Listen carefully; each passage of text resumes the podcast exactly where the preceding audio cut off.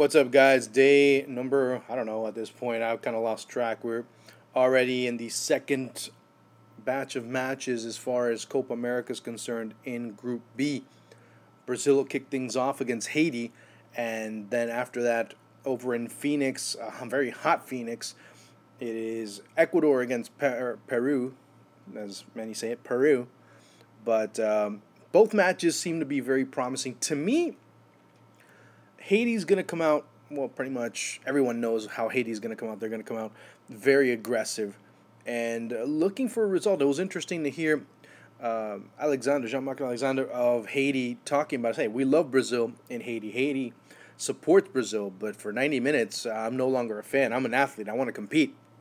So it was interesting to hear what he had to say regarding that. Meanwhile, Dunga after his press conference yesterday, went over to ESPN's Wild World Wide World of Sports and was practicing. First 15 minutes was open to the entire uh, media, but then closed door, very secret, very very very top secret type of stuff going on as far as the Brazilian camp was concerned to get ready for Haiti. So uh, we'll see what goes on and what changes Dunga does have in store.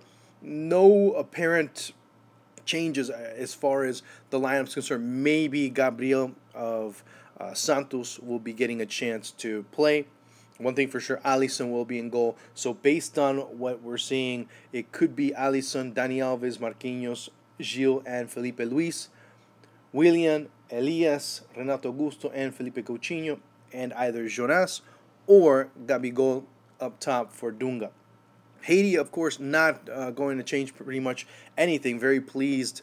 Um, you did see one coach uh, for Haiti, Patrice Neveu. He was very happy with what he saw. So, Placide in goal, Guru, Genevois, Jerome, and Jaggy in the back, Marcelin, Hilaire, and Lafrance in the middle, Luis Nazon and Will Guerrier up top for Le Grenadier. So that'll be 7:30 kickoff from Camping World Stadium. Hope that I'll be able to do a couple of these every so often, kind of surprise you guys with some stuff.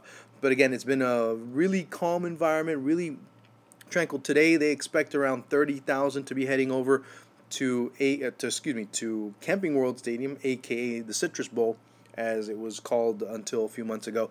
But a very interesting set of circumstances for Brazil.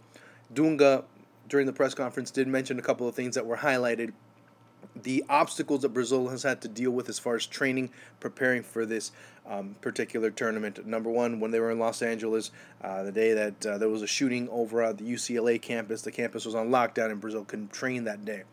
They come to Orlando and there's a tropical storm and they could not step onto the pitch, recognize the pitch, do pretty much anything as far as that was concerned, go and train even when uh, they arrived here to the City Beautiful. So again, lots of stuff to cover, lots of material to be able to put up here on SoundCloud. Make sure that you guys are always following me on Twitter, JuanG underscore Rango.